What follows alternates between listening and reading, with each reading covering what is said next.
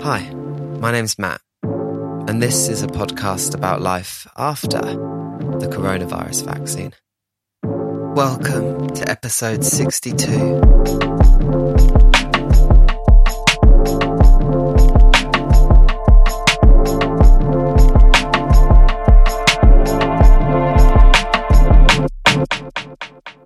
This week, I wanted to throw some things out at you, suggestions of things to try. I've got some books, some music, and some things I've just had rattling around in my brain. And actually, let's start there. Because ever since I listened to a recent episode of Mayim Bialik's podcast, The Breakdown, where she speaks to the author of The Untethered Soul, Michael Singer, I've not been able to stop thinking about something that came up. They're talking about mental health, and Michael Singer says, and I'm paraphrasing, to notice what we do when we have thoughts that are uncomfortable. We push them down or push them away. And so we end up storing them up instead. And if you collect up things which bother you, then guess what? You're going to be bothered. And I can't stop thinking about that. If we store up things that bother us, we're going to be bothered. I was voice noting this to my friend Luke, and he quite rightfully said, So what do we do instead? Which feels like a great question and one I'm not sure I fully have the answer to, but it did come up on the podcast. And so I'm also passing on what they said. Singer says this, again, I'm paraphrasing. But if we're thinking about why things bother us, it's because they don't match our expectation of how things should be. And nine times out of ten, who decided it had to be like that? We did.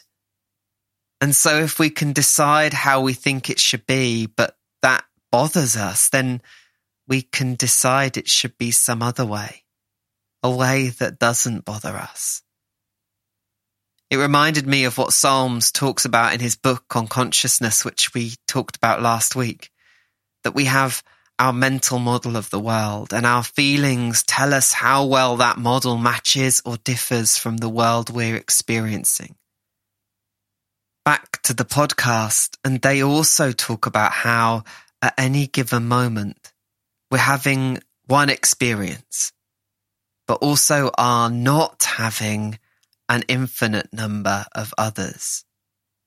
In the grand scheme of things, we know so little about the world. Our mental models are pretty flimsy, although we should perhaps not totally write them off, as they have kept us here so far. But the reason they have kept us here so far is because we keep updating them. And I think that is what Singer is getting at. When the world doesn't match our mental model of it, we have a choice. Protect it or update it. We have within our power the ability to change our expectations, to be aware of the limitations of what we know and be open to the unexpected even if at first it's like really annoying. I'm not sure I've even scratched the surface of this idea. It feels like there's so much more to get from it, but like maybe try it on for size. See what it brings up for you. I would love to hear. But let's move on to other things to try. How about some albums? Now, these are not all strictly new, but they're new to me over the past few months, and they're well worth a try. First up, the Blonde and Pink albums by Trixie Mattel. Honestly, most music by drag queens is not great. Trixie Mattel is a different breed though. Her country music origins are still here, but now finding a home among surf and retro rock vibes. And whilst we're talking about Trixie Mattel, if you are not watching Trixie Motel on Discovery Plus, you are missing out. It's like someone watched Changing Rooms and decided Laurence Llewelyn Bowen wasn't camp enough. A drag queen making over a motel. Honestly, it's like someone reached into my brain, pulled out all of my favourite parts of reality TV and put those and only those on screen. Back to albums. Man Made by Green Tea Peng. A track of theirs came up on an Apple Music playlist I follow and I loved it. Now the full album is out and I'm into it. Apple Music describes it as neo soul, whilst the BBC description for their Glastonbury set, which is well worth watching by the way, describes it as psych infused R&B. Either way, well worth a try. Also, can I just take a moment to say, as I see all the Glasto news and watch the sets on BBC iPlayer, how much it makes me miss my friend Pip. She loved Glastonbury. It was, I think, her highlight of every year.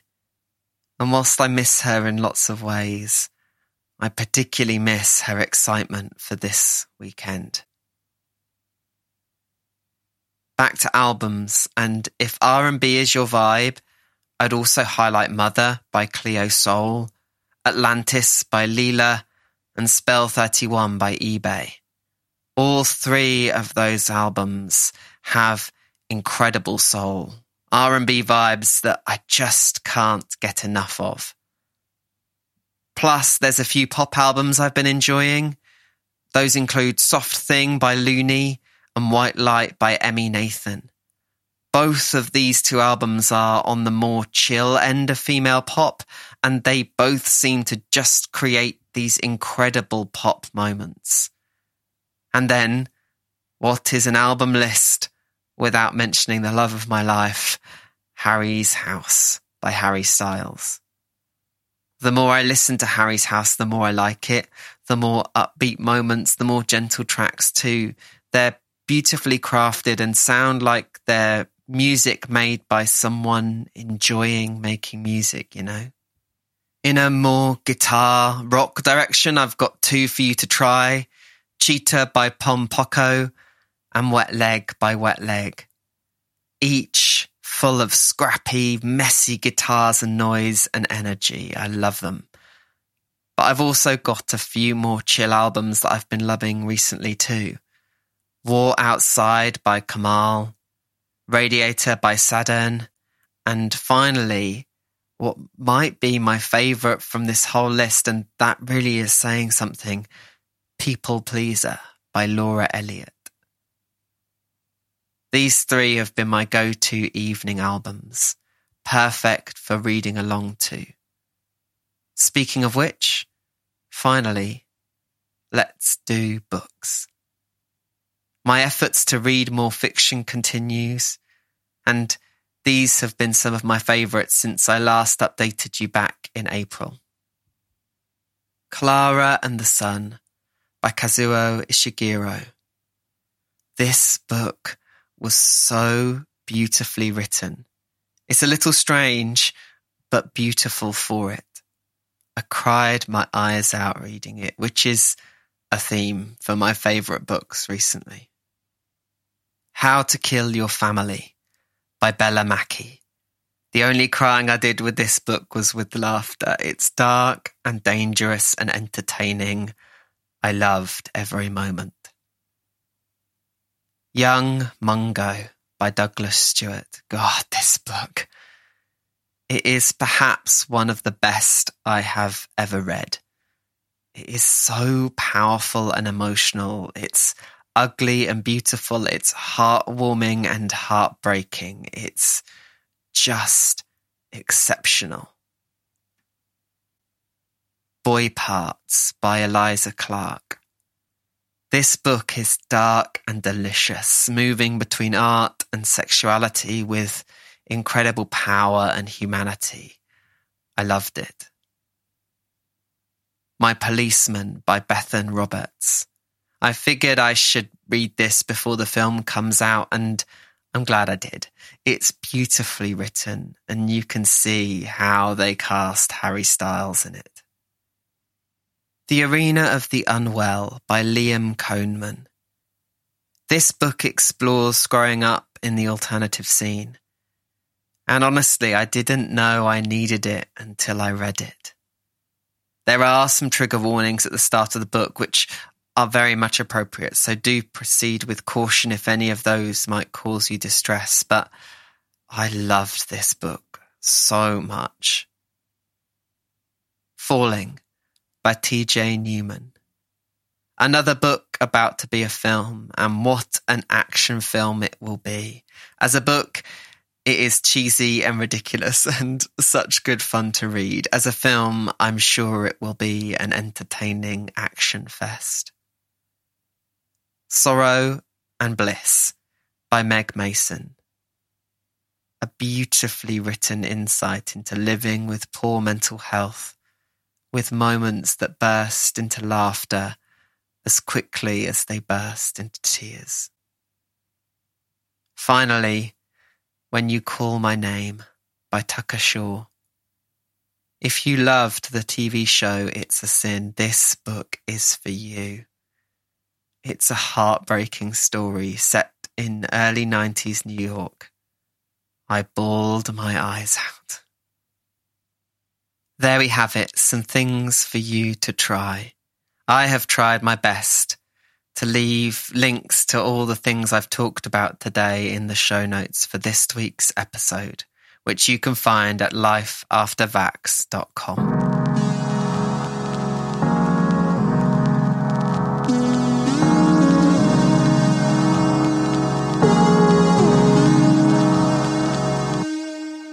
Thank you so much for listening to today's episode. If you've enjoyed it, you can follow the podcast on Spotify, Apple Podcasts, or your podcast player of choice. You can find the podcast on social media at Life After Vax, V-A-X, on Twitter and Instagram. And if you'd like to reach out for a more meaningful connection, you can drop me an email. Hi at lifeaftervax.com. Until next time.